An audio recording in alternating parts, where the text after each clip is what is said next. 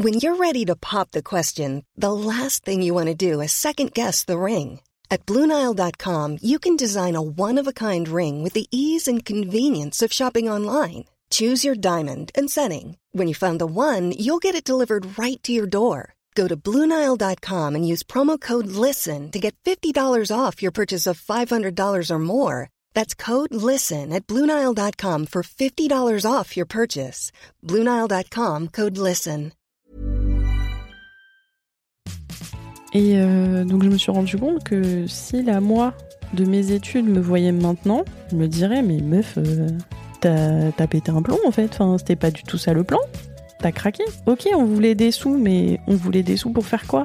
Ben pour avoir une vie culturelle, euh, pour voyager, euh, pour s'acheter des livres, pour aller au resto. C'était pour ça qu'on voulait de l'argent.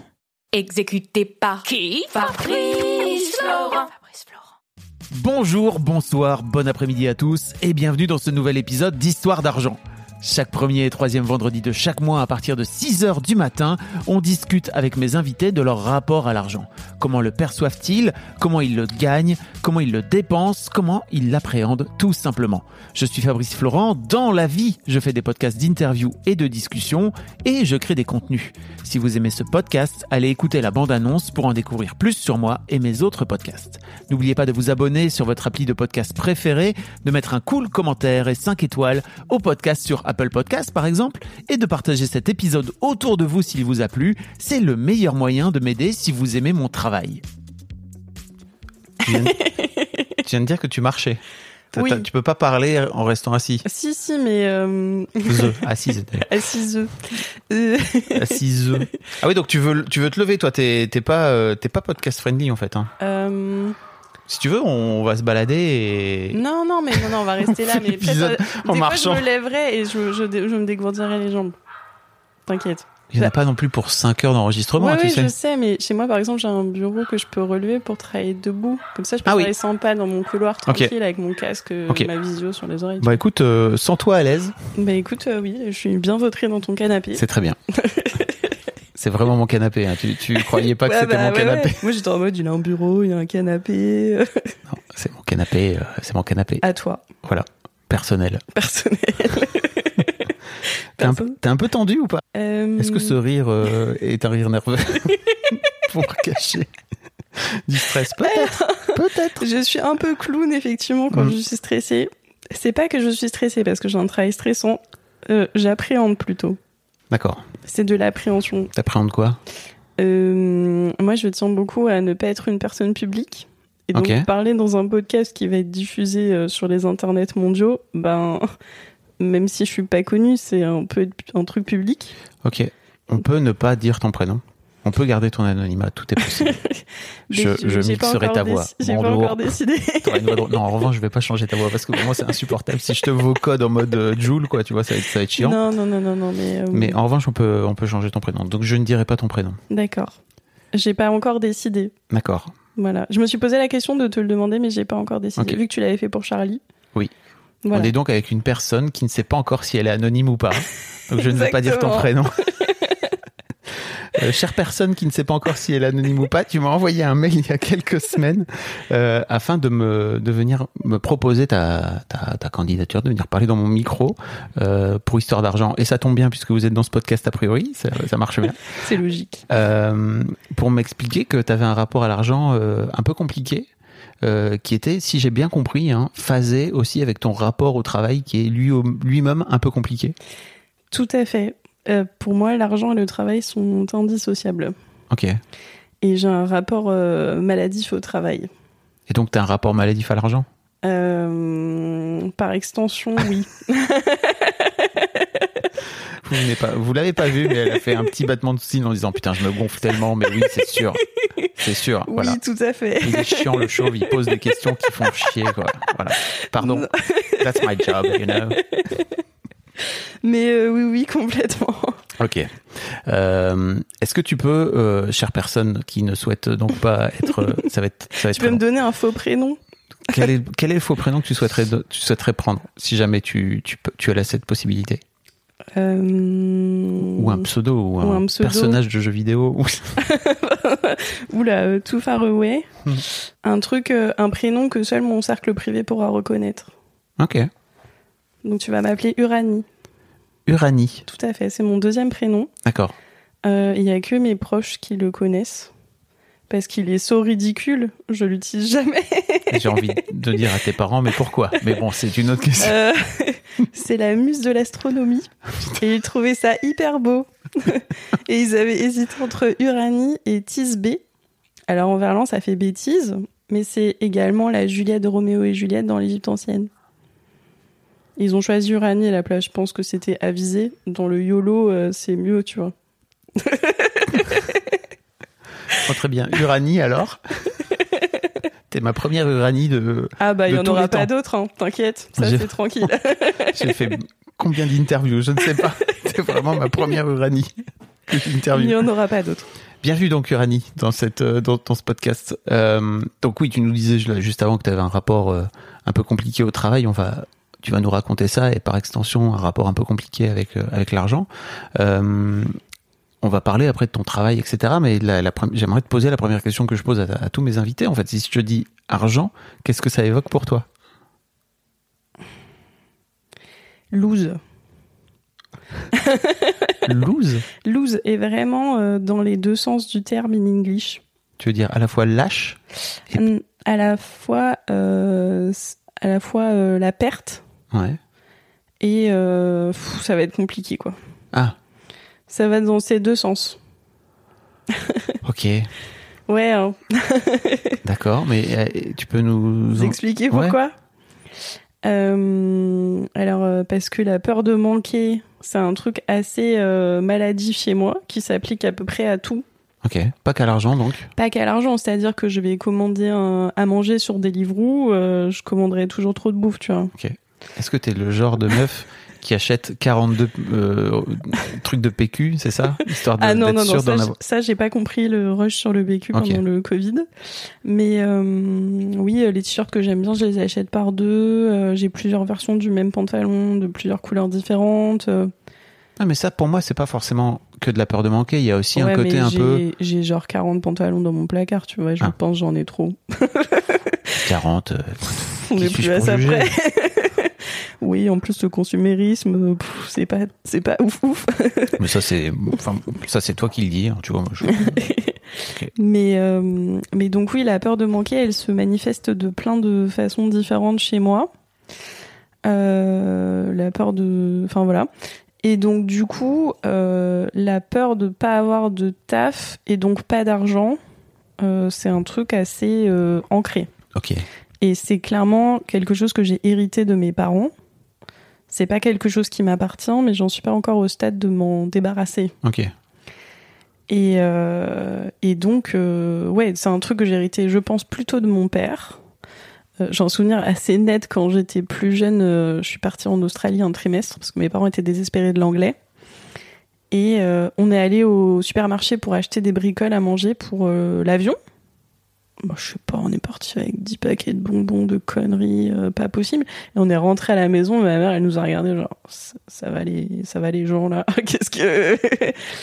Donc euh, oui, la peur de la peur du manque c'est très ancré et euh, donc la peur de pas avoir de taf. Et mon père a toujours vachement poussé sur les études. Tu feras du latin, tu feras S, tu feras une prépa.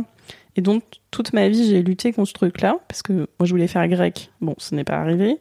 Après j'ai fait ES et j'ai dû un peu présenter le plan, tu vois, genre quel est le projet derrière ça, pourquoi? Je vais quand même avoir un travail à la fin. Bac ES, le meilleur bac, si je puis me permettre. Enfin, en tout cas, Moi, suis j'ai aimé. ES. j'ai trouvé ça cool. Bon, ah, voilà, chacun son choix, mais le- Pour moi, c'est le bac qui ouvre le plus au monde, mais bon, c'est, c'est un, bah un débat. c'est le plus varié, on va dire, en termes de matière, et c'est le plus risqué aussi parce que tu dois être bon partout. Exactement. Et donc euh, l'éco, ça t'ouvre vachement les chakras. Tu fais beaucoup de philo, mais pas autant qu'en L. Mm. Et donc euh, ouais, t'es amené à te poser des Puis tu questions. fais des sciences sociales, quoi, tu vois. Tu fais Bourdieu, t'apprends Bourdieu. Tu fais euh, des trucs de la vraie vie en fait. Pardon, mais Pierre Bourdieu, si t'as pas grandi avec Pierre Bourdieu, t'es là, c'est, t'as quand même raté un gros truc, quoi. Ouais. Si vous l'avez pas, Pierre Bourdieu, c'est lui qui explique que globalement, et surtout dans ce podcast, c'est très intéressant, que le capital, il y a plusieurs types de capitaux. Il y a le capital financier, donc là c'est juste la thune. Euh, ça. mais il y a aussi le capital culturel euh, qui est Social. euh, social. C'est les trucs que tes parents te, te refilent, quoi. Tu vois t'offrent très gracieusement et qui Voilà. t'aideront beaucoup dans la vie. Exactement. Euh, donc voilà. Après, j'ai dû défendre de ne pas faire prépa. Donc j'ai fait une université de géographie. Alors les gens pensent qu'il n'y a pas de travail, hein, mais les géographes n'ont pas de problème d'employabilité.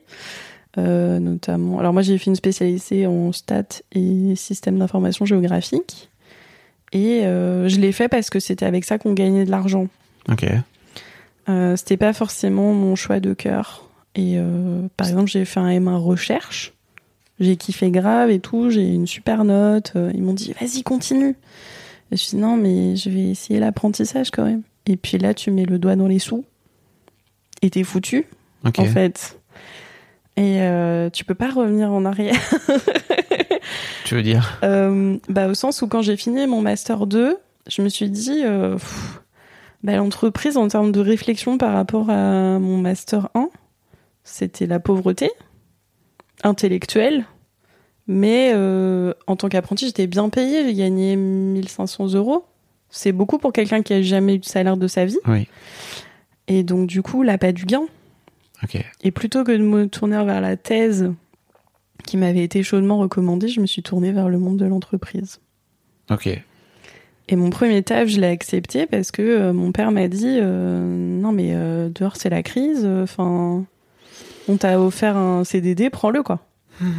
Et il souffle dans son micro. En fait, ça me rappelle, j'ai vraiment vécu beaucoup de ces situations-là avec mes salariés à l'époque où j'étais chez Mademoiselle.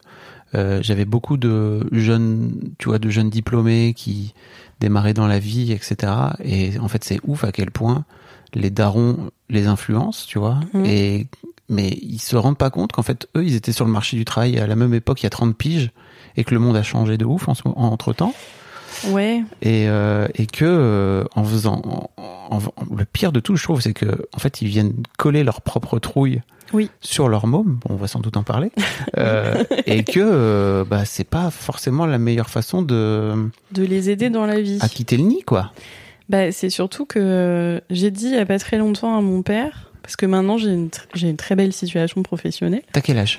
J'ai 33 ans, ok donc tu travailles depuis un bail une petite dizaine d'années. T'as déjà manqué de travail?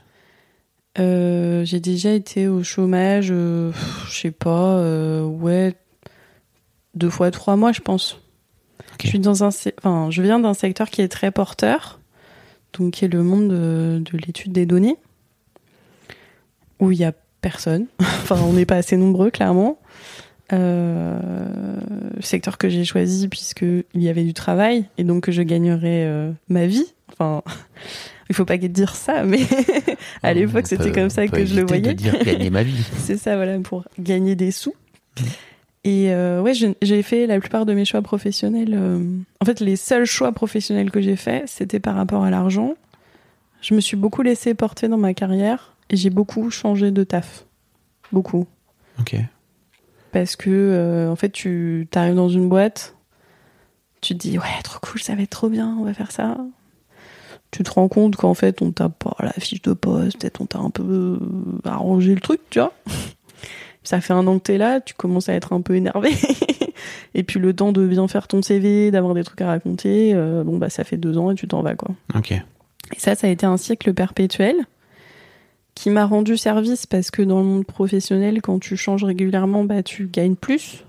globalement tu t'en profites tu en général progresses en Pro- fait en voilà. termes de salaire et potentiellement aussi en termes de responsabilité, mais pas forcément. Et donc ça, ça terrifiait mon père que que je change de taf. à chaque fois lui il est resté toute sa carrière dans la même Pas boîte ou tout. presque Absolument pas. Je vais te parler du parcours de mon père et tu vas dire mais il se moque du monde. Euh, Attends, donc, juste deux secondes, mais parce qu'on va revenir à ton père, parce que je sens qu'il y a des doses avec ton père. oui, je- mais j'aime beaucoup mon père. hein, je- Mm, Oui, mais c'est pas parce que Mais on a, enfin, sur le travail, clairement, euh, c'est lui qui m'a il y a des, il y a des, façonné. voilà, tu peux avoir des doses avec ton père et l'aimer. Tout tout- c'est très compatible. Euh, Christian Junot, je vous invite à écouter le premier épisode. euh, il parle de déloyauté, d'exercice de déloyauté vis-à-vis de ses parents. Et je trouve que c'est un truc qu'il faut réussir à faire le plus tôt possible dans sa vie. Parce qu'en fait, à la fin, t'es un être humain t'as- tes parents ils sont plus là, quoi. Tu vois, enfin, juste euh, cuit cuit, il faut quitter le lit, quoi. Je le disais tout à l'heure. Et en plus, mes parents m'ont éduqué vraiment dans la logique de euh, quand tu seras grande, tu seras un adulte autonome euh, qui prendra soin de lui. Ok. Donc, faudra que tu gagnes ta vie, bien évidemment, mais surtout, euh, plus tard, tu seras grande et tu n'auras pas besoin de nous. Ok. Donc, ils m'ont éduqué avec cette euh, ambition. Et ils le disaient. Tu me disais tout à l'heure, juste avant que je te coupe, que tu t'as dit un truc l'autre jour à ton père. Ouais. J'ai dit à mon père, euh, parce qu'il me disait qu'il était fier de, de, mon, de moi et de mon travail, ce qui m'a fait très plaisir. C'est cool. Et, euh, et je lui dis, mais tu vois, papa, euh, tu m'as toujours dit qu'il fallait pas changer parce que je prenais des risques. Mais si j'avais pas pris ces risques, je serais pas là où j'en suis. Et il a rien dit. Mais j'ai vu dans son regard. j'ai vu le. Hmm, C'est pas faux. T'attendais un truc de lui à ce moment-là qui disait Ah putain, je suis désolé, j'ai déconné? non, j'attendais pas ça parce que euh, tout ça finalement c'est entre moi et moi. Ce qui est une vraie belle façon de voir les choses. à la fin, c'est à moi de régler mes problèmes. C'est une bonne façon de pas refoutre euh, ces Ouais. trucs sur ses parents, quoi. C'est pas en mode vous, vous êtes euh, accountable de mes problèmes. Euh, merci pour ça. C'est une, une chouette intro. Je voudrais, mais on va parler. tu m'as sorti vraiment. J'ai mille, j'ai mille questions. Mais je voudrais, avant, avant d'aller plus loin, je voudrais Mhm. vraiment qu'on reparle de ton enfance et de cette fameuse première question. Est-ce que tu as un souvenir C'est pas ma première question, d'ailleurs, c'est ma deuxième question. Euh, Est-ce que c'est quoi ton premier souvenir lié à l'argent? Alors, je savais que tu avais posé cette question et j'ai longuement réfléchi avant de trouver la réponse. Et euh, je pense que mon premier. euh, En fait, j'en ai deux. Un avec mon papa et un avec ma maman.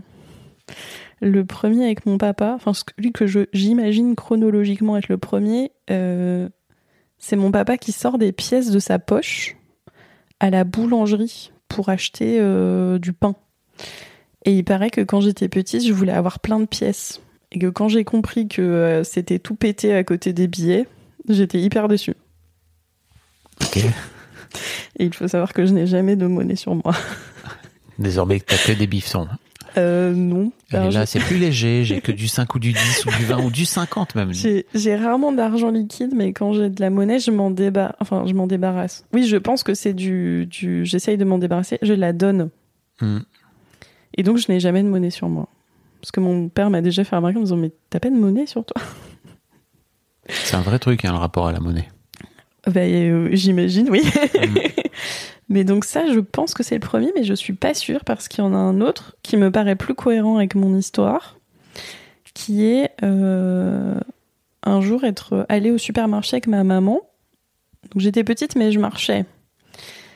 Et, euh, on passe devant un sans domicile, fixe qui, euh, qui tend la main.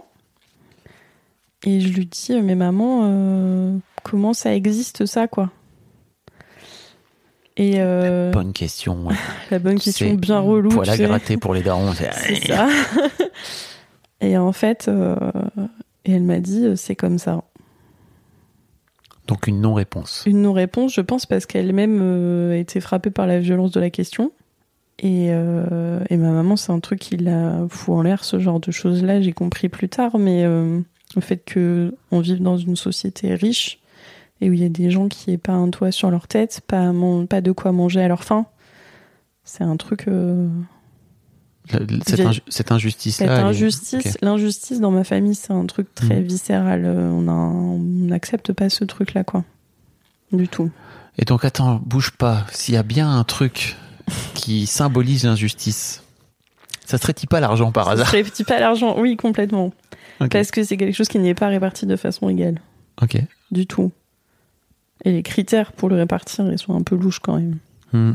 Entre, bah, tu parlais de Pierre Bourdieu tout à l'heure, le capital, le fait que des gens héritent des sommes folles euh, juste parce qu'ils sont nés quelque part, euh, ou le fait qu'au contraire, euh, tu galères parce que t'as pas eu ce capital social, et donc que tu saches pas. euh, bah, y a un truc qui est révoltant que j'ai découvert que la première fois que j'étais au chômage, c'est que pour toucher le chômage, il faut le demander. Oui. Mais l'État, il le sait que t'as pas de travail, en fait. Donc pourquoi il te le verse pas? Tu vois, le RSA, alors tout ça, ça va être réformé visiblement, mais des aides dont les gens ont besoin. Et en fait, quand t'es dans la merde, bah t'es pas sur euh, servicepublic.com à chercher les astuces pour arrêter de galérer. Parce que bah tu galères, donc t'en es pas là. Et euh, bah du coup, ceux qui en ont le plus besoin les touchent pas. pas ou pas suffisamment. Ou n'ont pas forcément l'information qu'il faut faire les démarches et qu'il faut aller, quoi. Exactement. Et puis il Mm. faut savoir lire, il faut savoir écrire, euh, des trucs qui sont vachement discriminants en fait. C'est clair. Donc ça c'est très injuste. Et c'est totalement lié à l'argent. Toujours. Toujours. Ok. Bah, écoute, merci pour ça. Euh, effectivement, je. tu fais un grand soupir là. Ouais, ouais, bah, on vit dans un monde très injuste et très laid. Et c'est quelque chose qui me rend triste euh, de manière générale. Ok. Et ça, l'une de- des façons de répondre à ça, c'est de te dire, ok, la meilleure façon de jouer dans le jeu, en fait, c'est c'est d'aller chercher un travail où il y a de l'argent. Bah en fait, euh, c'est surtout ne pas appartenir à, à ce monde qui n'a pas de sous et qui galère. Et du coup, euh, et du coup, bah oui, ça passe par travailler comme une malade. Et a vraiment le côté no pain, no gain, dont j'ai pris conscience euh, assez récemment, notamment grâce à ton podcast. Donc merci. Euh, Il faut galérer. Si tu Mais galères oui. pas, tu peux pas mais galérer. complètement. Et euh, le, le, le travail à la sueur du front, le, tout ça là, c'est un imaginaire très ancré euh, chez nous. Ils font quoi tes parents Alors, euh, ce qu'ils font maintenant. Ouais. C'était pas ce qu'ils faisaient quand j'étais petite. Alors par exemple, oui. qu'est-ce qu'ils faisaient quand Euh, tu étais petite Quand j'étais petite, ma maman, elle travaillait en laboratoire, elle était chimiste. Et mon papa, il était éducateur spécialisé. Mon papa, il a pas son bac. Et ma maman, elle a un bac technique. Et euh, ils se sont élevés euh, à la sueur de leur front pendant leur vie. Ma maman, elle a été repérée dans sa boîte et ils lui ont fait passer un programme pour devenir euh, acheteur. Et quand elle est partie, elle occupait le taf de trois personnes, quoi. Mais qui sont au bout de leur vie, là, elle est en pré-retraite, euh, bah, ils regrettent, quoi. Hmm. Et mon père, euh, bah, il a été au chômage euh, pendant cinq ans, quand j'étais petite, donc il s'est beaucoup occupé de moi.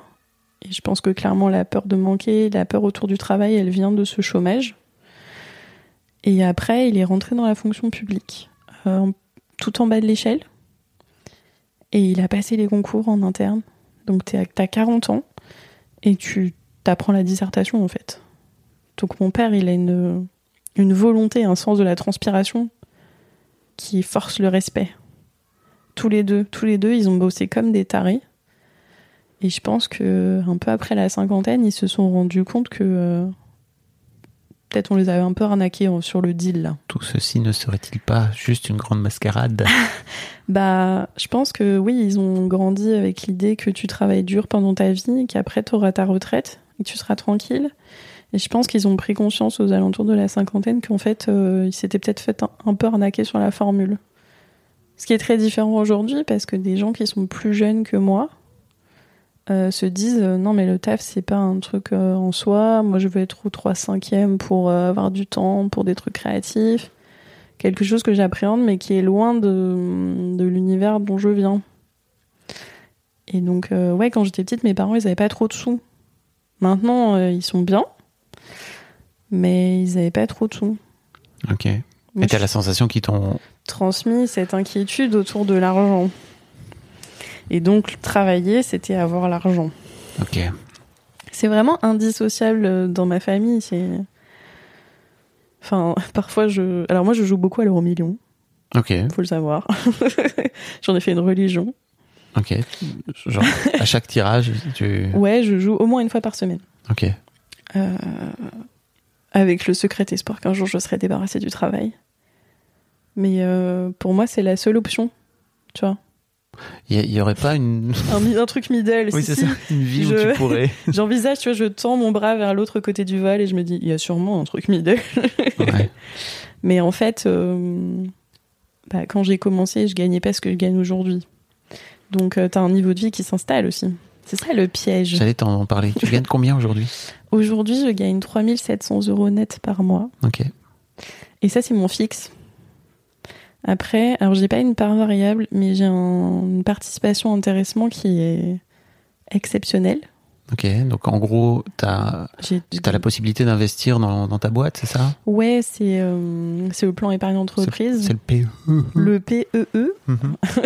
on a, on a, j'ai jamais fait de. Je, je vais finir par faire un épisode un peu plus technique où j'explique tout ça, quoi, tu vois. Parce que c'est Ah vrai bah. que si t'as pas de boîte euh, qui propose ça, alors je sais qu'il y en a de plus en plus hein, qui le font, mais Oui. euh, mais c'est vrai que tu peux, tu connais pas, quoi. Bah, c'est ça. Et donc moi, mon PE, euh, une année euh, pleine, parce que là c'est la première année dans ma Donc, boîte. en gros, pour expliquer un petit peu, mais tu mets de la, t'as une possibilité de mettre de l'argent, c'est ça, dans, dans, dans ce plan d'épargne? Oui, c'est ça. en tant que salarié. Dans, Et- dans une, il y a- une fourchette, c'est ça, tu peux pas non plus. Ouais, alors t'as- nous on a trois niveaux de, de placement. Alors tu as le PE et le PERCO. Ouais. Alors subtilité. Donc le PE, c'est vraiment plan d'épargne entreprise. Là tu investis dans ta boîte.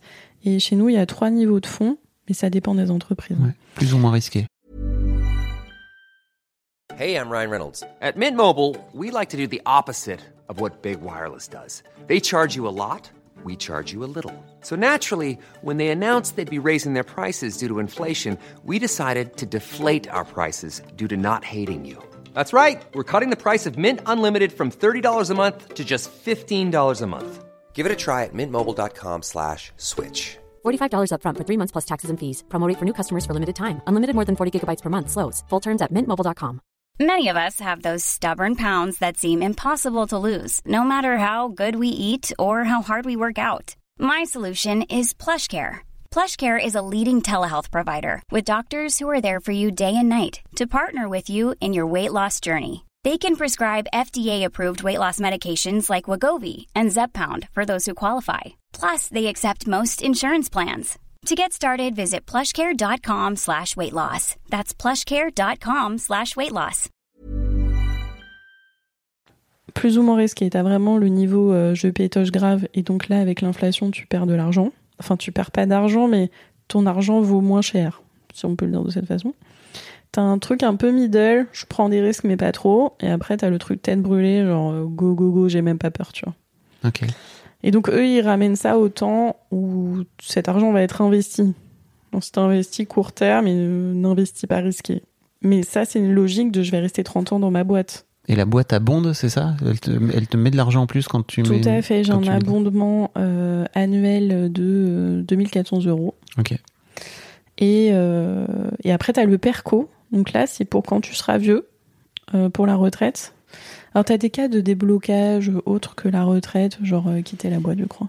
Oui, pour le PE aussi, tu as Oui, des cas de PE. déblocage. euh, euh, Achat de maison. tu te ouais tu te maries ou tu te pax. paxes, euh, tu divorces alors quand tu divorces faut avoir un enfant Ah ouais. sinon on s'en tape t'as pas de besoin moi j'ai trouvé ça très très unfair Ok. Putain. ah bah oui hein, on change pas une équipe qui gagne Euh, T'as pas Donc- d'enfant pour. Non, je n'ai pas d'enfant j'aime pas trop ça Donc t'en veux pas a priori. non je ne veux pas d'enfant j'ai pas peur juste j'aime pas trop Oui, oui, très entendable. il y a des gens qui ont peur des enfants j'en connais ça Ok. les fait flipper Donc effectivement, donc t'as as cette possibilité de mettre de l'argent dans ton PE et ce PE te rapporte de l'argent, c'est ça? Exactement, donc ça fait fructifier les sous que tu as déjà. hein. C'est comme dans le film Ah si j'étais riche. Oui. Tu te rappelles la phrase du banquier qui dit, à- le truc qui dit à Jean-Pierre Daroussin, ne vous inquiétez pas, la richesse, ça ne s'arrête jamais. Mm.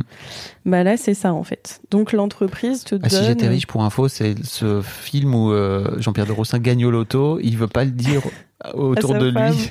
Et, et aux gens parce qu'ils sont plus ou moins en train de se séparer. Et ce film est tellement drôle. Bon, moi Ouais. j'adore Jean-Pierre Daroussin, mais euh, c'est très très drôle. C'est très rafraîchissant. Si on est un peu déprimé, c'est nickel. Ok. Donc très bonne rêve, Jean-Pierre Daroussin. ah, si j'étais riche. Très bonne rêve pour Histoire d'argent. Merci pour ça. Je crois que c'est la première fois qu'on me le cite. Alors C'est que vrai ouais. Ah bah, il y a eu pas mal d'argent sur le, pas mal de films pardon sur l'argent. Ah bah Ah bah oui, c'est un sujet qui intéresse tout le monde, mais dont personne ne parle. Oui, effectivement. Enfin, à part toi. Bah, Il n'y a pas grand monde. Pas assez, en tout cas. Mm. Mais donc, euh, du coup, on a été sur le plan épargne. Sur le plan épargne euh, d'entreprise qui te permet de pouvoir euh, faire fructifier l'argent que tu as mis dedans et qui te permet de pouvoir placer de l'argent et de pouvoir en, plus, plus. ta boîte te file de l'argent en plus si jamais t'en mets. Bref, C'est l'argent infini. peut-être pas, mais Peut-être pas, mais le et donc moi l'année, je peux gagner jusqu'à, enfin, je peux toucher jusqu'à 20 000 euros à mettre dedans. tu peux toucher jusqu'à 20 000 euros à mettre dedans. Ouais, en fait, donc en plus, euh, c'est ça, c'est-à-dire en que c'est plus des de primes. mon salaire, ouais. Ok, Donc c'est annuel. Ouais, c'est c'est le loto, hein. pas mal. Ouais, moi, quand ils m'ont fait l'offre, euh, quand ils m'ont proposé le taf et qu'ils m'ont dit combien ils allaient me payer, euh, j'ai dit à la DRH, euh, waouh, tout ça Je m'attendais Excellente pas. négociatrice, bravo. Ah non, Comment ça, vous me donnez autant d'argent? Gardez-en J'en veux pas autant, moi, je sais que c'est sale, c'est dégueulasse, Ouais. et après, on est obligé de le... le- le dépenser, quoi. Qu'est-ce qu'on peut faire avec? Non, non, mais euh, ouais, alors, euh, bah, tu sais, j'avais préparé ma petite phrase à deux ronds. Ah, pff, hum, je suis un peu déçue. mais là, j'ai pas réussi à la sortir, tu vois. Je... T'aurais pu. Bah, j'étais un peu déçue sur les jours de congé, mais euh, mais oui, le- les sous, c'était. Enfin, je m'attendais pas à ça. Alors, pour les auditeurs, je travaille dans le secteur du luxe. Et donc, du coup, euh, oui, bah, c'est assez rémunérateur, quoi. C'est un secteur qui se porte bien. Pour information, malgré la crise, Malgré la crise, le secteur du luxe va bien. ok. Euh, tu disais, l'un des trucs que tu me disais, c'était le problème quand tu gagnes autant d'argent, c'est que tu es obligé de le dépenser. Donc en gros, tu fais, t'augmentes ton rythme de vie, c'est ça? Ah bah ouais, enfin, je sais pas si t'as déjà, t'as sûrement vu déjà la télé des hommes politiques qui gagnent 10 000 balles par Mhm. mois te dire, oui, bah les fins de mois c'est difficile. En Ouais. fait, Hanouna, il était là. Moi, j'ai. j'ai- ah non, j'écoute pas ce monsieur. Bon, enfin, moi, j'avais vu parler d'argent, j'avais trouvé ça assez fascinant parce que effectivement, et, et ça fait hurler tout le monde. Mais moi, je comprends. En fait, euh, statistiquement, quel que soit l'argent que tu gagnes, si t'es euh, pas dans la galère, à la fin du mois, il te reste 10%. Statistiquement. Ok, intéressant. Euh, Il y a plein de trucs très intéressants sur l'INSEE comme ça. euh, Genre, tu peux regarder à quel décile de la population tu appartiens en Ah termes oui. de revenus. Pour voir dans- si t'es dans les X% les plus riches, euh, Exactement, ça peut mettre des petites claques, ça. c'est clair. Ça, ça te calme bien. Tu sais, t'es là, ah, moi je suis la classe moyenne et tout. Non. Non. non, pas du tout. Tu es dans la même catégorie que, que les gens qui ont vraiment beaucoup trop d'argent. L'INSEE, euh, c'est ta passion, donc c'est ça. Ça Bah. fait trois fois que tu, tu me le cites depuis une demi-heure que t'es là. là euh. Mais Bah, bon, c'est ton métier. Tu c'est les, des bah, les stats, Mm. c'est ça. Donc l'INSEE est une source euh, inépuisable d'informations. Ok, Les sources, juste les sources, citer les sources. toujours. Euh, donc ouais, tu disais que t'avais un, t'a- globalement, t'avais monté ton, ton rythme de vie, c'est ça? Bah ouais, c'est ça, parce que euh, ben le, les sous, ça, ça t'ouvre des portes euh, que, que tu avais pas forcément si t'en as moins. Et donc euh, oui, plus t'en as, plus t'en dépenses. Pas forcément pour des choses très utiles d'ailleurs, hein, je pense. Je sais pas combien je lâche par mois en Deliveroo, mais ça doit être assez impressionnant. Parce que tu, ça te saoule de faire la bouffe, c'est ça? Ouais, alors euh, c'est le midi. En fait, j'aime beaucoup le télétravail pour être peinarde au calme. Et donc, euh, comme je taffe comme une malade, et ben je me fais pas à manger. Et donc, du coup, je commande à manger et je mange devant mon PC. Trop bien. Ça vaut le coup hein, de gagner plein d'argent. Super. Bon alors toi qui me disais que t'avais du mal avec les injustices, comment tu vis le truc? Et attends, c'est pas du tout un jugement, hein, je cherche juste à creuser un petit peu qui tu es, hein, tu vois. Mais comment tu vis le truc de te dire, ok, moi je suis chez moi, en train de, de, de gagner ma thune tranquillement et tout, et en fait je vais faire euh, balader un gars euh, à vélo. Pas bien. Comment comment comment Mal. je le vis mal. Déjà, mon mec me juge. Il est en mode Tu connais, on a regardé le documentaire sur Arte, euh, sur Deliveroo et sur Uber. Donc, tu sais ce que tu es en train de faire. Et moi, il fait clairement appel à ma corde sensible. et moi, je suis là. Ouais, mais là, euh, bah en fait, j'étais en full meeting toute la journée, alors euh, c'est pas ma faute. je me charge des excuses qui sont tout à fait nulles, Mm. et donc j'essaye de compenser autrement. Mais par exemple, je ne prends plus du tout de VTC. Ok, Je ne prends que des taxis. d'accord. Alors c'est un peu intéressé aussi parce que eux ils peuvent rouler sur les voies de bus et pas les VTC. Donc ça va un peu plus vite, tu gagnes du temps. Je gagne du temps exactement et puis euh, eux je sais qu'ils sont rémunérés correctement. Donc euh, ça me fait moins mal au cœur que euh, VTC. Enfin quand on voit les modèles économiques derrière c'est inquiétant. Et des livres je sais que c'est pas bien. Mais je, je- Mais, je te disais euh, pas ça pour que tu te, pour que tu te flagelles, hein, Non, tu vois, non, c'est juste. pas- Je trouve je ça que toujours intéressant de. Tu vois, on est là aussi pour discuter de nos contradictions, quoi, tu vois, c'est trop bien. Complètement. Ah Mm. bah, je suis en totale contradiction là-dessus parce Mm. que l'écologie c'est important, le fait que les gens soient payés correctement pour ce qu'ils font aussi, qu'ils soient traités correctement dans leur travail, d'ailleurs. Euh, Ceci dit, tu peux filer des tips au, Oui. juste au, juste au, Au au livreur. hein. Effectivement. Mais je ben, je le fais pas, c'est pas bien. Ah, tu fais.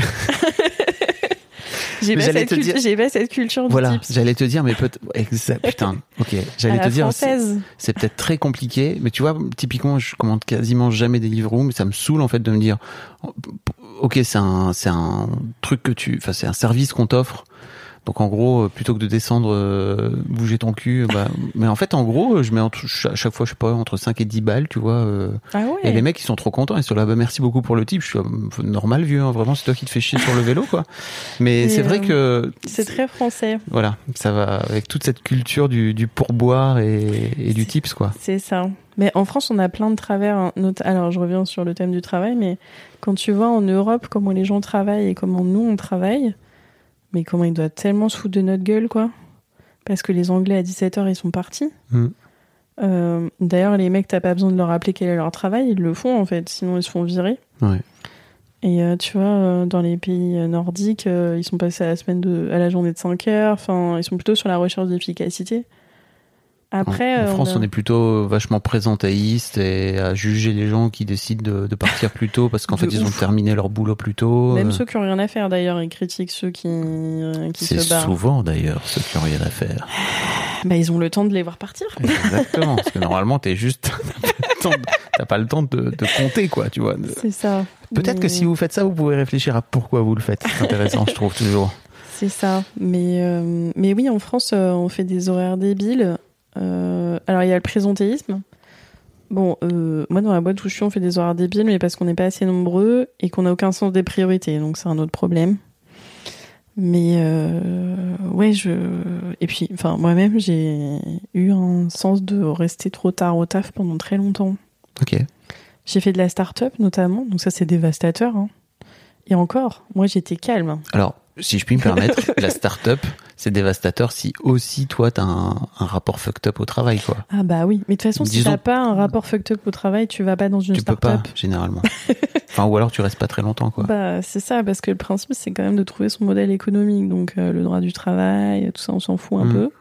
Enfin bon, avec Balance ta, ta start-up, il y en a qui ont commencé à se calmer, mais euh, moi, j'ai fait une start, enfin, j'ai bossé dans une start-up de gens qui en avaient déjà fait plusieurs. Donc, ils avaient plutôt l'âge de mes parents, en fait. Et euh, ouais, euh, mon boss, euh, enfin, que j'adorais, hein, mais qui m'avait déjà dit un soir où je partais à 20h, je fais, Pff, franchement, c'est n'importe quoi les horaires. Il était encore à son bureau en train de taffer.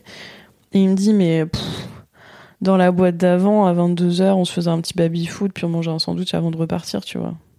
Et il y avait un jeu un peu de la surenchère. Ouais. Et je me rappelle à l'époque, je lui ai dit, mais c'est- c'est pas bien en fait.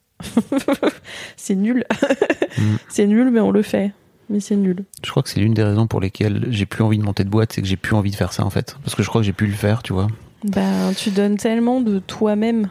Et j'ai pu demander aux gens qui travaillaient dans ma boîte de le faire sans le demander. En plus, c'est juste, t'installes C'est une culture qui C'est fait que. implicite. Voilà.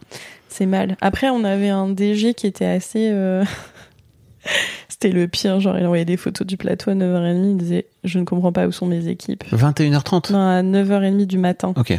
Oui, bah à Paris, euh, alors Oui. euh, surtout cette boîte-là, on arrivait plus vers 9h45, 10h. Et donc, ils nous envoyé ça et euh, ils s'étonnaient qu'il y ait une ambiance de merde. Mhm. et d'ailleurs, quand je suis partie, après, il y a eu tout un, toute une vague de départ. Moi, j'étais la première salariée quand je suis arrivée, il n'y avait que des actionnaires. Et donc, j'ai vu les gens arriver, j'en ai formé une partie.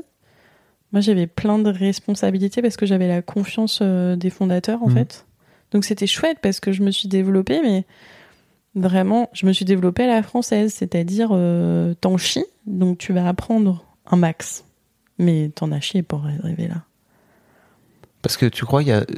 En fait, j'ai toujours du mal à comprendre comment tu peux faire pour apprendre des trucs et pour te développer sans travailler. Après, t'es pas obligé de travailler comme un damné, ça c'est autre Oui. chose. Mais a, j'ai toujours un peu ce truc de comment tu veux faire pour progresser si tu bosses pas. Alors moi, j'ai remarqué que je développais très fortement mes raisonnements quand j'avais du temps libre. Ok. Quand je fais rien, euh, mon cerveau fait tout un tas de connexions diverses et variées et ça fait vachement plus avancer le cheminu. Oui. Et notamment dans mon travail, j'ai des déplacements, donc je prends beaucoup le train. Euh, et c'est des moments où je regarde par la fenêtre et j'ai des sujets qui avancent de ouf. En tâche de fond. Exactement. Euh, souvent, mes éclairs de génie, c'est sous la douche aussi. Ça, je suis très d'accord avec toi. Mais pour moi, tu vois, il y a un côté. C'est pour moi, c'est différent parce qu'il y a un côté. Ça, ça c'est plutôt de la créativité. On dévie totalement du sujet de l'argent, mais je trouve que c'est intéressant parce que ça, c'est un rapport. On va on parle de travail, donc pour moi, c'est un peu pareil. Mais tu vois, pour moi, il y a un truc de créativité, mais pour l'aspect euh, technique. euh, de réussir à faire grandir tes, enfin je sais pas, tes compétences pures quoi. Ouais. Euh, ça, il faut le faire quoi. Tu vois, faut rater des, des, Oui. des dizaines de fois, des centaines de fois, etc. Il faut échouer beaucoup, ce qui fait. euh, Il y a un philosophe comme ça qui a écrit un bouquin euh, sur euh, la culture de l'échec que je recommande très fortement. Et il dit un enfant pour apprendre à marcher, il va tomber mille fois. Bah les adultes, pff, déjà on a peur de lever la main à l'école, quoi. Donc on est un Ouais. peu, on n'apprend pas grand chose, je crois. Exactement. Bon. Ok, donc pour revenir, pour revenir, pour revenir à ton rapport au travail, l'un des trucs que tu me disais dans, dans ton mail, c'est qu'en fait, tu as fait des burn-out. Ah oui. Tu es, tu es abonné. Euh, ouais, j'ai pris ma carte du club. C'est pas drôle. Hein. je crois qu'il vaut mieux en rire qu'en pleurer. hein. Ouais. Alors, euh, la première fois, c'était une dépression, c'était pas un burn-out. Donc, euh, j'ai été apprentie pendant un an.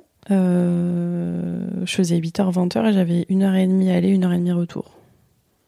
Donc Chose- 6h30, 21h30. C'est ça. Une chose que je ne ferai plus jamais. Mais Moi, je croyais que c'était ça la vie. et après, donc, j'ai signé le fameux CDD, euh, que sinon, il n'y avait pas de travail dans la vie. Et euh, ça s'est très mal passé parce que je n'avais rien à faire. Donc, je suis passée d'un poste euh, très stimulant où j'avais la confiance de mon chef, où j'ai appris plein de trucs, rencontré plein de gens, travaillé sur plein de sujets, à assise à un bureau avec de la moquette au mur, un chef qui m'appelait Mademoiselle, qui avait une cravate à- jaune avec des petits rennes dessus, et euh, je sais pas, une dizaine de collègues et du travail pour trois personnes. Et là, pour le coup, bien payé. C'était payé euh, très correctement. Quand j'ai commencé, euh, j'ai gagné 30K. Ok. Euh, donc, ben, c'était plus que quand j'étais apprenti, donc c'était bien. Enfin, pour moi, c'était bien. Et euh, ouais, euh, c'était l'angoisse parce que euh, je devais pointer. J'avais rien à faire. Le, la connexion internet était, avait, ils avaient verrouillé plein de sites. Ah oui. Et donc là, le midi, je mangeais à la cantine qui était immonde avec mes collègues qui étaient réac. Et c'était le secteur bancaire. C'était ils vendaient des crédits à la consommation.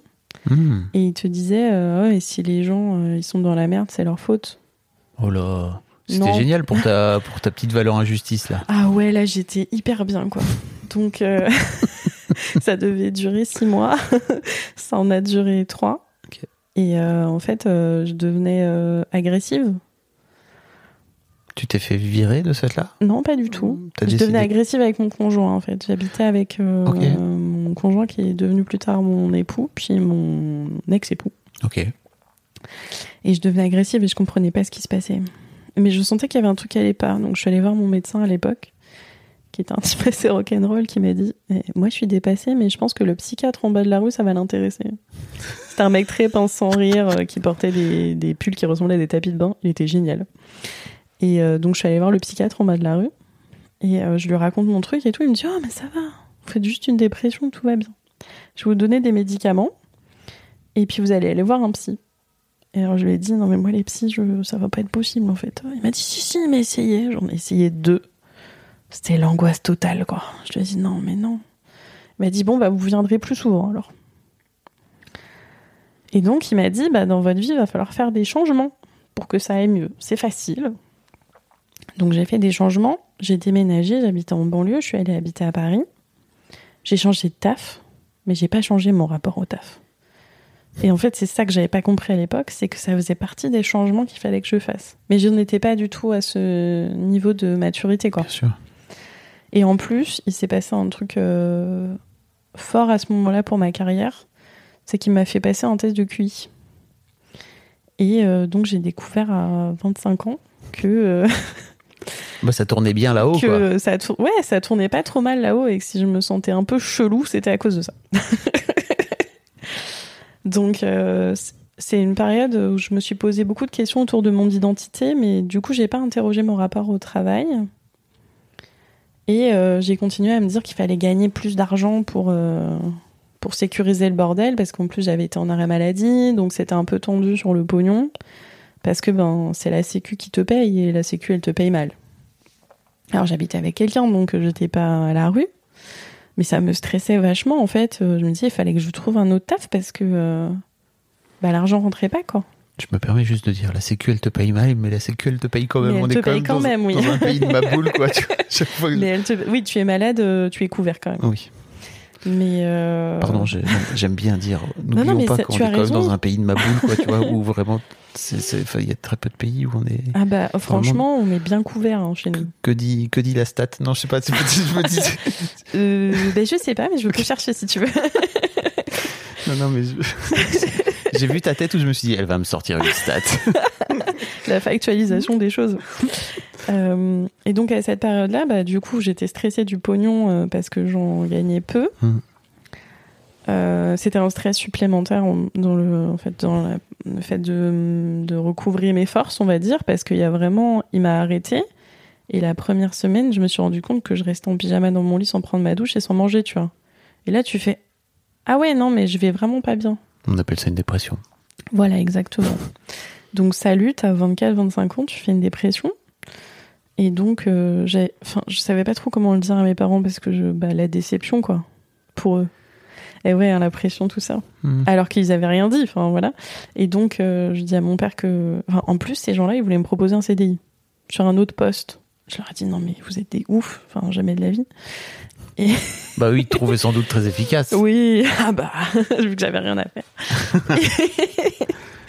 et donc, du coup, mon père me dit euh, Ouais, non, mais quand même, tu devrais accepter. Et je lui dis Non, mais papa, en fait, euh, ça me rend malade. Là, je suis en arrêt, ça va pas du tout. Donc, je pense que ça, ça a fait un sacré choc à mon papa. Et je pense qu'il a culpabilisé aussi. Et peut-être qu'à l'époque, euh, ça me faisait du bien. Ce qui est pas très sain, en fait. C'est nul. Bon, on règle ces trucs comme on peut. hein. Oui, bah, on- voilà, on n'a pas toujours le niveau de maturité pour. euh, Tout à fait. voilà, on, on fait avec les moyens du Puis bord. euh, si on peut faire culpabiliser un peu les darons, franchement, ça fait plaisir. C'est cadeau, après tout. Je pense qu'ils culpabilisent suffisamment comme ça euh, quand ils atteignent un certain âge. Tu vois, ils regardent derrière eux et ils se disent Ah, Est-ce que j'aurais pas fait de la merde là? Et ça, ça peut être infini aussi. Mm. Donc, non, l'objectif, c'est c'est pas de les faire culpabiliser. Non, je dis pas que c'est l'objectif, je dis juste que ça fait aussi partie du job Ça de, fait partie du game, effectivement. de, de- de daron, quoi. Bah, ça non plus, on te le dit pas quand tu vas être parent. Oui, ça, je crois-moi, j'ai j'ai deux trois podcasts où je fais en sorte d'expliquer le truc, tu vois. j'ai ouï dire. J'ai pas écouté, mais j'ai ouï dire. Écoute pas, écoute pas. C'est pas. C'est pas trop mon thème. Ceci dit, j'aime bien parler de child free. Bon, rien à voir, mais vraiment. J'aime bien, faire- j'aime bien faire parler les gens qui veulent pas d'enfants. Je trouve ça intéressant aussi. Ah, bah, on pourra en reparler à l'occasion si tu veux. Tout à fait, si tu le souhaites. Et, euh, et donc, du coup, euh, j'ai recouvré mes forces. J'ai signé un autre taf. Ah, Un autre CDD dans une boîte, pareil. C'était le secteur de l'industrie. C'était pas très gentil. Et puis, c'était pas très lucide non plus sur. euh, Eux, ils avaient un gros problème. Ils avaient des données en doublon dans leur, euh, dans leur base client. Et donc, ils versaient plusieurs fois des rétrocommissions à des distributeurs secteur un peu sexiste. Donc moi, meuf jeune qui fait et dis donc le truc là, ce serait pas un peu chelou Le sujet a disparu. ils l'ont mis direct sous le tapis en mode non non, chut, tu te tais. Et après ils ont mis fin à ma période d'essai. Ouhou Ok. Donc euh, 17, je sais pas, euh, fin décembre, genre avant Noël. Fin de période d'essai dans ta gueule. Donc, redépression, c'est ça? Alors non, mais re, enfin, big stress sur l'argent, du coup, Oui. comment on va faire euh? Et donc, euh, en plus, c'était vraiment horrible, quoi. Euh, ça a été une période, euh, affectivement parlant, ça a été compliqué. Et euh, Tu veux dire avec ton chéri à l'époque, ouais, c'est ça? à l'époque, oui. Ah bah, il a été à la hauteur, tu vois, parce que comme euh, j'avais été en dépression, personne ne s'occupait de lui. Du coup, il était triste, le pauvre. Je sens une pointe d'ironie. Mhm. Non, pas du tout. c'est faux. Je crois que c'est important aussi de dire aux gens qui, qui accompagnent des gens qui sont en dépression, tu vois, que. Que c'est dur et qu'il faut pas vivre ça tout seul. Oui. Et qu'il faut pas faire le mec trop fort non plus. Ça, non, mais ça, c'est autre chose. Non, mais lui, Ça, là- les- normalement, les bonhommes, ils gèrent, quoi, tu vois. Ils sont là pour gérer. Ouais, de ouf. Là aussi, vous, si vous ne sentez pas une pointe d'ironie, c'est que. C'est que vous n'avez pas très bien perçu le message. Ok. Mais donc, euh, donc euh, voilà. Et euh, donc là, j'ai cherché pendant trois mois un taf.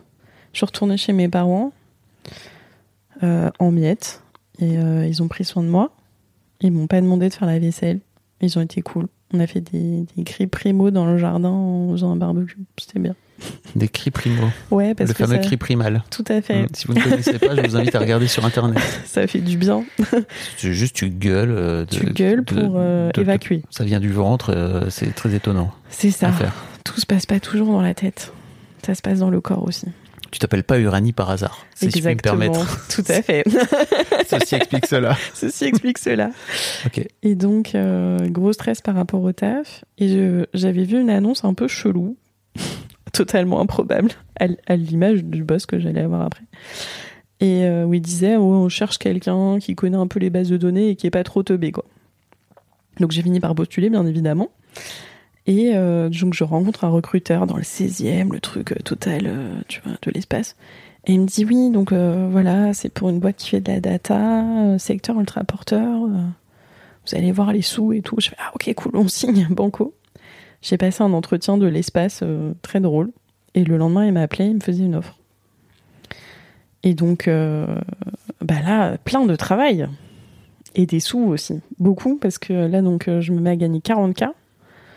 Ah oui, j'avais pas dit dans la boîte qui a mis fin à ma période d'essai, je gagnais 34. Ok, donc t'as augmenté à chaque fois. J'augmente.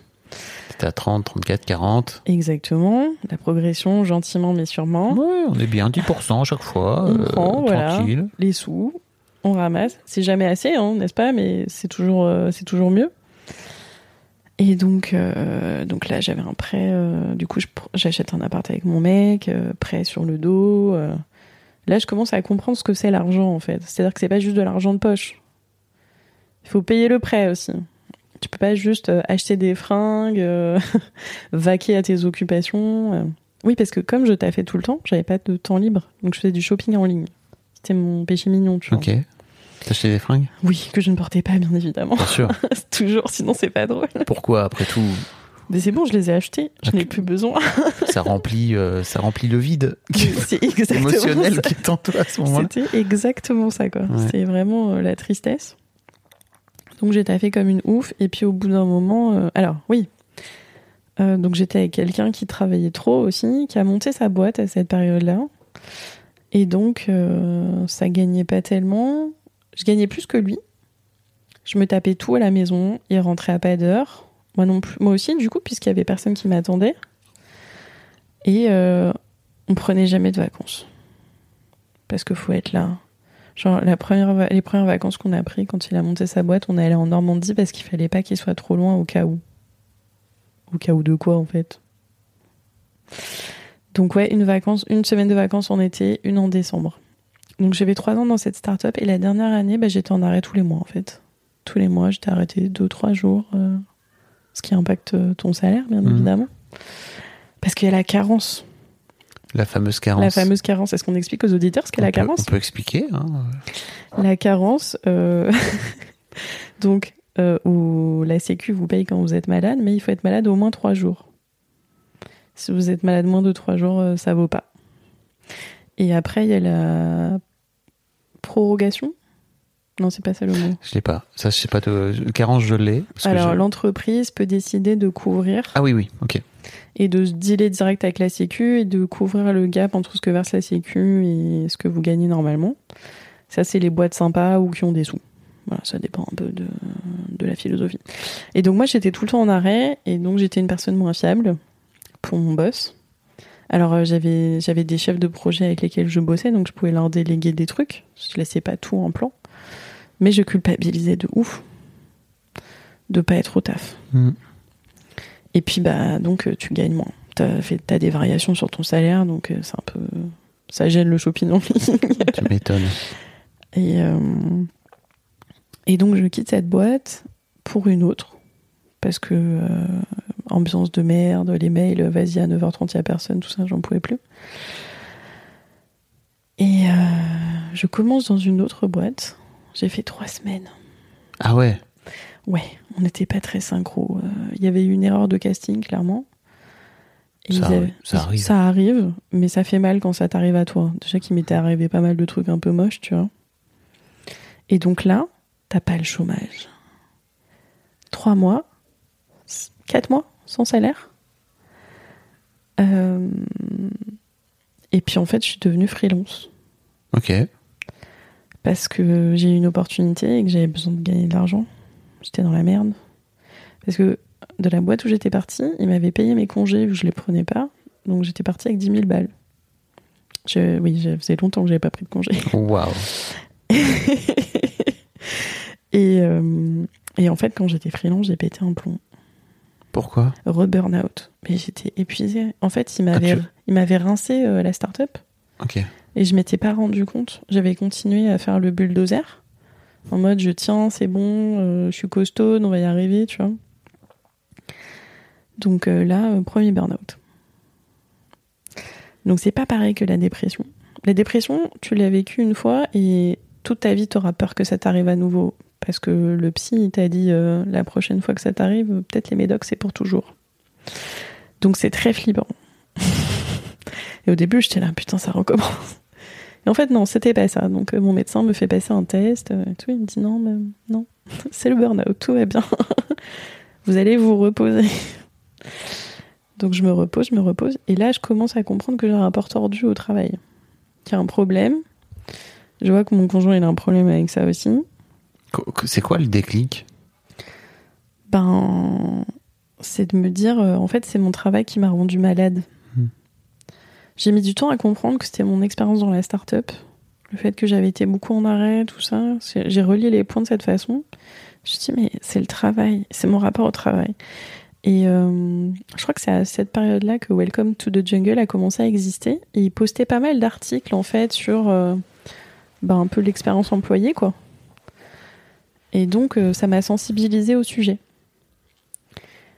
Et, euh, et donc là, j'étais en mode meuf, faut, faut changer des trucs encore là. J'ai le, message du psy dans la tête, me dire si ça va pas, il faut changer des trucs.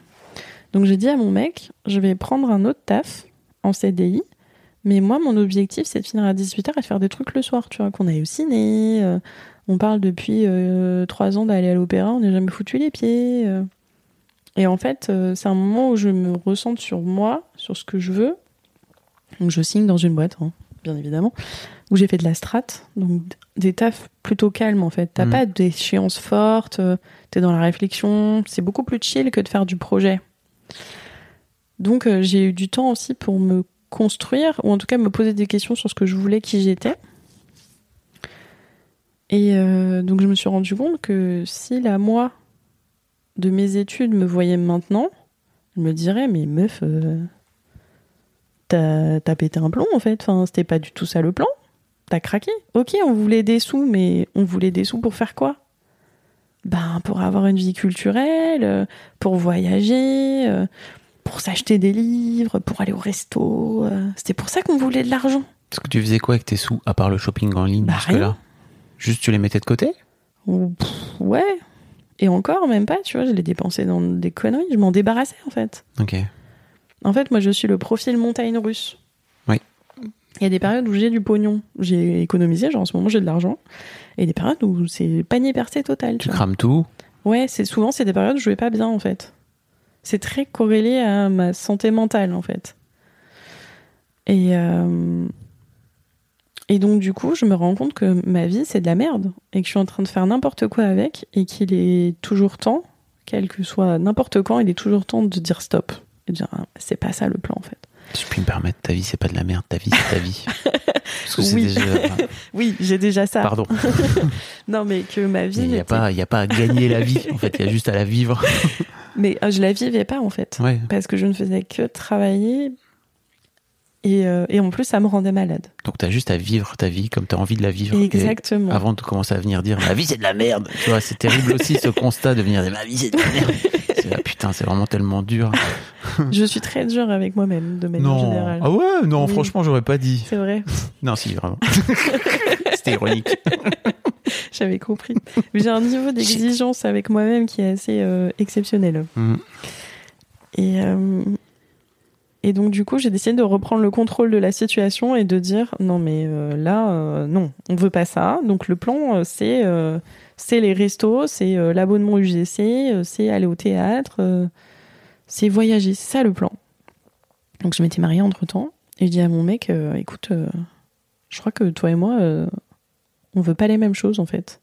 Lui était toujours à fond sur sa boîte, sur son travail, etc. Alors, il ça? avait plié sa boîte et euh, il avait signé en consultant pour faire le même taf, mais dans une boîte qui existait. Donc, des milliards de dollars, bien évidemment, genre 20, 20K euros par mois, tu vois. Et, euh, et je lui dis écoute, euh, moi, je veux pas ça. Moi, je veux pas la maison en banlieue avec les enfants et travailler tout le temps. Moi, je veux le fun. Tu veux ça ou pas? Et il voulait pas ça. Et donc, je lui dis écoute, on arrête. Donc, il n'était pas content, mais c'était pas mon problème. En fait, ce jour-là, j'ai vraiment fermé la porte à mon couple, mais complètement, tu vois. Ouais. Le jour où j'ai réalisé qu'il faisait partie du problème d'une certaine façon. Faut- enfin, tu l'avais choisi oui, aussi je pour l'avais ça. choisi aussi pour ça. Enfin, mais ton euh, ancienne toi, quoi. C'est ça, mais que la nouvelle moi, elle voulait plus ça. Et, euh, et donc, je lui ai dit, écoute, euh, on arrête. Tu lui as même pas laissé une opportunité. Ok, d'accord. Ah non, bon. alors, moi, quand j'ai décidé, c'est foutu, en fait. Ok, ok. Et euh, dans toutes mes relations, ça a toujours été comme ça. C'est-à-dire qu'un jour, je me lève et c'est fini. Ok. Et Vous êtes au courant. il n'y aura Si pas vous de... tombez sur une Uranie sur les, sur les réseaux sociaux, sur les apps de rencontre, vous savez que c'est aucun chaud. risque. Je n'appartiens pas au supermarché de l'internet des humains. non. T'es dur avec les apps de rencontre. Euh, ouais, mais parce sujet. que je sais comment elles fonctionnent. Et je sais à quoi ça sert. Hmm. Gagner de l'argent, par exemple. Euh, donc, oui, bon, euh, enfin, comme toutes les boîtes. comme toutes les boîtes. Apprends-moi quelque chose. Hein. Ouais, mais il y a beaucoup de gens qui ont l'air de croire que les apps de rencontre leur veulent du bien. J'ai Ah oui, un non. doute là-dessus. Pardon pour cette digression. Pardon pour cette digression. Donc, ouais, tu, donc tu, tu quittes ton gars. Donc je divorce, enfin je demande le divorce. je veux divorcer. Euh, et donc euh, ben là on rentre dans des contingences. euh, bah tu vois, t'as un conjoint. Enfin on en avait trois. Oui parce qu'il avait pas fermé les autres. Enfin il avait dit qu'il s'en occuperait mais il l'a pas fait. Euh, Je le- sens également une pointe d'ironie. Ah bah. Sous-entendu, ça, dev- ça aurait pu être. Ah bah je pense qu'il serait intéressant qu'il passe dans ton podcast. Ah bah là, de ce que tu m'en as dit pour l'instant, je sens le bon client, il y si a tu du veux. gros level. Hein. Oui. Ah ben en fait, lui, il s'occupe de son taf, mais pas de lui. Hmm. Ce qui est dommage. Je lui souhaite euh, de changer et d'avoir une belle vie, mais euh, la dernière fois qu'on s'est en revue, c'était pas le cas. C'est un chemin. C'est un chemin et ça lui appartient. Quand t'es un bonhomme, euh, faut pas s'occuper de toi. Voilà. C'est un peu ça, oui. Et euh, et donc euh, on arrive dans les contingences, c'est-à-dire euh, Ça part en divorce. Va falloir négocier. j'ai des, en fait j'ai géré mon divorce en mode projet, c'est-à-dire j'ai un objectif. Pour atteindre cet cet objectif, what it takes, C'était quoi ton objectif? Euh, qu'il disparaisse du paysage le plus vite possible. Ok.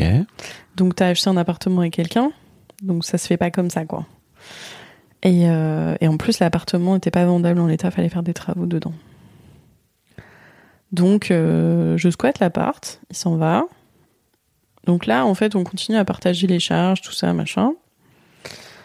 Après euh, il faut faire des travaux, donc euh, je, fais mes cartons, je fais j'ai fait les siens aussi en partie. Mode projet. Et donc là, je vais poser mes valises chez ma grand-mère, ma mamie, qui m'a très gentiment accueilli, qui avait une chambre. Donc moi et mes cartons. Euh, petit aparté, mais là j'ai découvert ce que c'était d'être un homme hétérosexuel. C'est-à-dire que tout était pris en charge. Ah, ta mamie, elle, elle était là, C'était bouge pas, frère. Je m'occupe de tout. c'est ça, Ah, c'est ça. exactement. J'ai jamais été aussi shootée de ma vie. elle, a vra- enfin, elle a vraiment pris soin de moi à cette période-là. Et, euh, et j'ai rencontré quelqu'un aussi. Dans le cadre de mon travail. Ok. Pourquoi tu ris? Parce que je m'étais toujours dit, non mais. on- Nos in job. Exactement. Ah bah ça, Mais ça s'est fait comme ça. la théorie, la pratique. Hein. Exactement. Quand ça te tombe dessus. Quand tu vieillis, tu comprends qu'il y a les principes, puis il y a ce qui t'arrive vraiment, quoi. Et en fait, euh, ouais, j'étais red dingue de lui, quoi. Ok. Et, euh, et donc, euh, j'emménage chez ma grand-mère en février et en mars, euh, le pays est bouclé.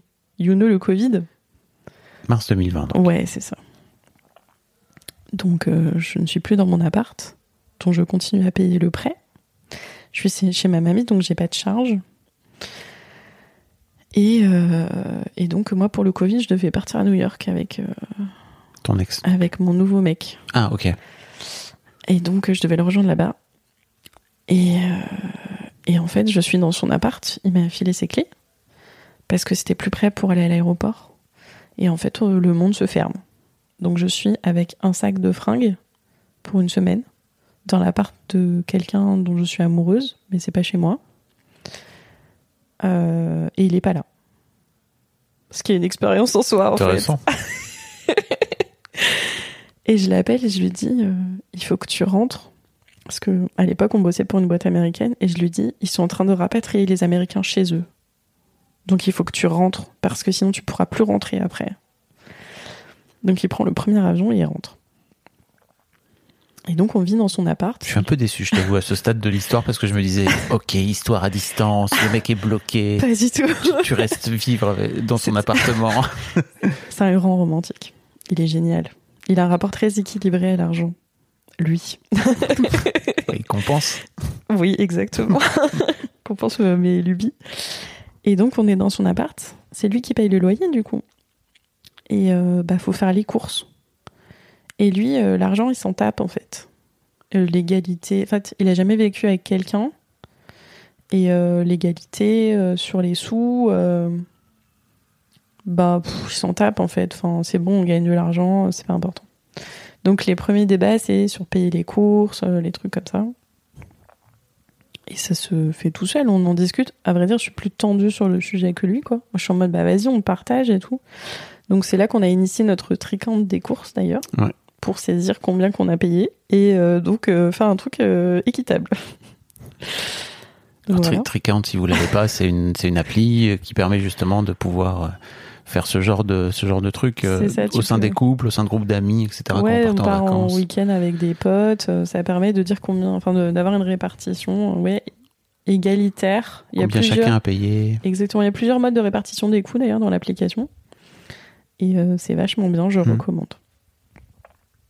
Et donc du coup, euh, alors euh, il y a plein de gens qui n'ont pas taffé pendant le confinement, mais nous on a bossé tous les deux.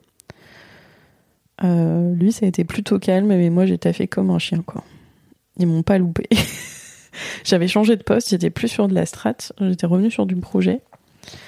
Et donc là, je taffais le matin avec la France et l'après-midi avec les US.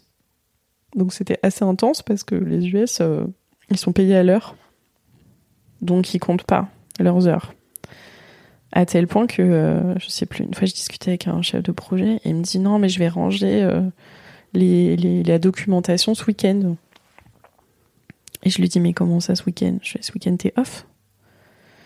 Et il me dit bah ouais ouais mais euh, les US ils taffent tout le temps. Je fais oui mais eux ils sont payés à l'heure, ils sont payés en fait euh, quand ils rangent les, la doc tu vois. Et toi t'es pas payé. J'ai senti le vide intersidéral s'ouvrir sous ses pieds tu vois. Et, euh, et à ce moment-là, j'ai commencé à me un peu à me rebeller dans mon rapport au taf en me disant ok c'est payé d'accord mais euh, mais en fait là euh, je retourne sur la spirale infernale que je voulais pas quoi. Et ça enfin, ça commence à me rendre malade. C'est là que tu, re- tu refais un burn-out. exactement. Alors j'ai attendu qu'on déménage avant de faire le burn-out donc euh, fin de la première vague réouverture du monde on a pris un appart ensemble parce que ça s'était hyper bien passé et on s'est dit bah pourquoi attendre En fait, quand on est grand, c'est comme ça que ça se passe. on n'attend pas de sortir ensemble 4 ans pour emménager ensemble. Découverte. Donc on prend un appart et, euh, et ouais, j'ai craqué pas très longtemps après. Et donc bah, je retourne chez le médecin et je dis bah comme la dernière fois. Salade tomate oignon. Et mon médecin me dit, euh, elle était lourde un peu meuf. tu connais la chanson quoi. Donc je refais le test, il me dit c'est pire. Vous avez fait un high score. Donc je disais là, bah cool, j'ai performé dans un truc, c'est génial. et je rentre et donc j'explique à mon conjoint que ben c'est le burn-out et que je vais me reposer. Et donc il a vachement pris soin de moi. Et là, t'es pas ironique. Non, pas du tout. Mais non, c'est un homme merveilleux. J'ai trop de chance de l'avoir. C'est cool. Oui, c'est cool. Et euh, donc il a pris soin de moi. Euh, donc j'étais payée euh, donc normalement les 90 premiers jours. Et après il y a le, médecin conseil qui est écrit. Salut, on va faire une consulte pour voir si l'assurance prend, te, te paye ou si, ou si t'es un fake. Ça, ça fait plaisir, t'es malade, en Mm. plus on te soupçonne de... Enfin, c'est un peu chelou en termes de relation, ça. Et, euh, et donc... euh, C'est aussi sain, tu vois. oui, Je comprends que tu le prennes comme ça, mais mais challenger quelqu'un qui est malade sur le fait qu'il est malade, Oui. euh, ça peut être violent aussi. Hmm, je comprends. Et, et donc j'essaye de re- recouvrir un peu mes forces pour passer dans l'entretien, pour me casser de cette boîte. Parce que je sais qu'à un moment, la thune, ça va être compliqué. Donc je passe plein d'entretiens, euh, des trucs pétés. T'es là, non mais je vais pas faire ça. Ton mec, il gagne bien sa vie à l'époque? Euh, ouais, il a tout. Alors, euh, il gagne un peu vie. plus que moi. Il gagne bien. Est-ce qu'il gagne beaucoup d'argent? Oui, il est, il est dans le premier décile comme moi. Ok. Donc, mais, mais t'as pas cette idée de te dire, je peux me reposer sur lui pendant ce temps-là? Alors, euh, jamais de la vie, Oui. parce que parce que sois indépendante, ma fille. Mhm. Et j'ai trouvé ça vachement bien dans le, le podcast où il y a, quelqu'un qui parle de ça, de se reposer financièrement sur son conjoint. Euh, moi, j'ai pas envie de lui demander ça. C'était Cédric et Noëlla. Pour information, c'est Ah, voilà. le premier couple, premier couple interviewé dans Histoire d'argent. Voilà. Et donc, euh, bah non, je dois gagner ma thune à moi Bah oui, pour être autonome. les femmes indépendantes, quoi. Bah, si demain, il, il m'aime plus, je fais comment? J'entends bien. Et en plus, quand tu l'as vécu, enfin, quand tu as vécu un divorce, tu sais à quel point l'autonomie financière, c'est clé. J'entends, mais tu vois, il y a aussi des moments, tu vois, où tu peux te dire, ok, pendant une période, là, peut-être, je peux me reposer dessus. Question, hein, tu vois pas. Je crois que je me l'autorise pas, en fait. Ok. C'est-à-dire que soit je suis à fond, soit je suis au fond de mon lit. Ok. Et euh, mais c'est clairement euh, quelque chose que je ne m'autorise pas et qui est pas bien pour moi. Il te l'a proposé? Non. Ok. Euh, mais on n'en a jamais parlé, donc. euh, J'imagine que tu n'as pas non plus ouvert de porte. Ah non, parce que je l'ai jamais envisagé. mais euh, mais Tu vas rentrer, tu vas aller voir. Et au fait, j'ai vu le chauve là. Il m'a dit on un a truc. parlé d'un truc. non, non, non, mais en fait, je, je m'ouvre euh, intellectuellement à cette idée. Pas, pas tant de me reposer sur lui, mais donc, ouais, lui, il gagne très bien. Il gagne plus que moi euh, en fixe, pas au global, mais en fixe, il gagne plus. Et euh, ça, enfin, ouais, lui, il a au zéro stress sur le pognon. C'est impressionnant. J'aimerais savoir faire son truc. Il a pas de stress sur le travail non plus. C'est une source de discussion très. C'est plutôt un coup le miroir. Oui, exactement. Mais en fait, j'aimerais être plus comme lui. Lui, à 30 piges, il a pété un plomb à cause du taf parce qu'il se faisait surexploiter. Il est parti voyager en Amérique du Sud. Et, euh, et après, il a dit le travail, maintenant, il restera à sa place. Il est temps de prendre ton backpack. ça part en sac à dos. Allez. Ouais, je suis un peu trop une flippette pour faire ça, je crois. d'accord. Et, euh, et en fait, euh, il faut que je retrouve un taf parce que Oui. je vais arrêter d'être payée un moment. Et donc, ça me stresse. Et, euh, et je veux pas avoir à compter financièrement sur mon conjoint. Chacun paye 50% du truc. J'y tiens beaucoup, quoi. Et, euh, donc, euh, j'ai passé un entretien qui en a amené un autre. Et finalement, j'ai signé pour mon taf euh, où je suis actuellement. Donc, dans un grand groupe dans le secteur du luxe, où je travaille quand même beaucoup, mais où j'essaye de poser des limites. J'essaye de trouver une formule saine et sur l'argent et sur mon travail. Donc on continue à avoir ce binôme. À un moment, j'aimerais bien réussir à découpler le truc, mais je sais pas encore comment je vais faire ça. J'en suis pas à ce, stade. Et j'ai une très grande méfiance euh, sur euh, la reconversion. Tu sais, toutes ces success stories sur euh, finalement je suis allée élever des chèvres, je suis devenue ébéniste et c'est trop cool. Je suis hyper sceptique sur ce truc-là. Parce que pour moi, le travail, ça sert à gagner de l'argent. Donc c'est pas une vocation et c'est pas forcément censé être cool. Ça rejoint un peu la logique de c'est painful. Donc il y a une espèce de, de, de tension comme ça sur bah c'est pas obligé d'être painful mais c'est pas obligé d'être enfin c'est pas obligé d'être bien non plus. Mais à minima ça doit nourrir mon cerveau. Ça doit me donner un peu de grain à moudre. Tu vois euh, si c'est pas stimulant intellectuellement euh, bah la dépression du coup il faut pas ça. Donc là c'est très stimulant, il y a beaucoup de moyens qui sont parfois difficiles à activer, on a des processus budgétaires très compliqués. Mais il y a de l'argent. Tu vois, hier, euh, j'ai vécu une journée difficile. J'ai j'ai eu 30 minutes de massage sur un coussin d'air. C'était horrible, quoi. J'étais au bureau, euh, j'ai trop souffert. Tu vois, on a du café à volonté, à dispo, euh, et c'est pas la machine Selecta. euh, On a de l'eau gazeuse euh, robinet. Enfin, c'est. Tu vois, on est choyé. Hmm. Et tu t'en finis par, par te dire, euh, mais de toute façon, est-ce que ça pourrait pas être mieux ailleurs Ah, t'es encore en train de te dire ça là maintenant? Ouais, c'est ça. Tu vois, je me dis, euh, donc j'ai fait mes un an. Donc je suis en mode, Hmm, quand même, euh, je suis pas contente sur certains trucs. Est-ce que je postule ailleurs? Et donc je discutais avec un collègue qui me disait, mais euh, ici il y a les sous, on a plein d'avantages, on est bien payé, et donc du coup, c'est quoi mieux ailleurs? Ce qui est une bonne question. C'est quoi mieux ailleurs? Et donc comme le travail ça sert à gagner des sous, bah mieux ailleurs ça va être difficile quoi. Ou alors, euh, va falloir que je, je passe la seconde pour euh, passer directrice, tu vois. Ouais. Il y a moins de RTT, donc j'ai pas trop envie quand même. Mais donc t'as quand même un peu assaini ton rapport au travail là, de un- ce que j'entends. En fait, ça va par phase. C'est-à-dire qu'il y a des moments où je tire de ouf sur la corde et je me vois le faire. Et je me dis, non mais arrête, arrête, on en a déjà parlé, arrête. Et il y a des phases où je suis là, bah, pff, si c'est pas important pour la boîte, c'est pas, important pour moi. Ok. Et tant pis, je lâche du lest. Mais c'est vraiment un truc en dents de scie. Et j'arrive pas à avoir un truc stable.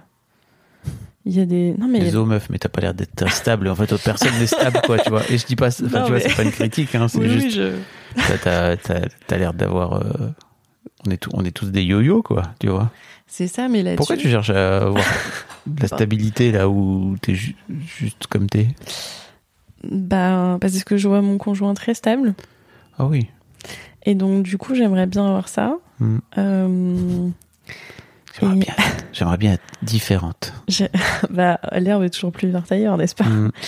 Non, mais euh, j'aimerais bien atteindre cette sérénité que j'ai pas aujourd'hui.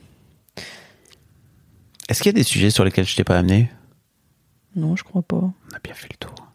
On a parlé de plein de trucs. Merci beaucoup, Uranie. Merci Fab. C'était super intéressant. Grand merci à toi. À ton service. Petit stade de l'INSEE.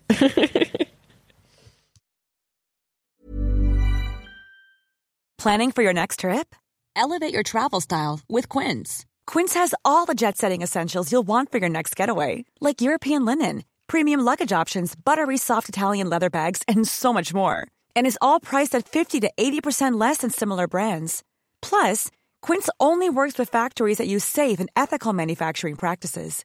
Pack your bags with high-quality essentials you'll be wearing for vacations to come with Quince. Go to quince.com slash pack for free shipping and 365-day returns.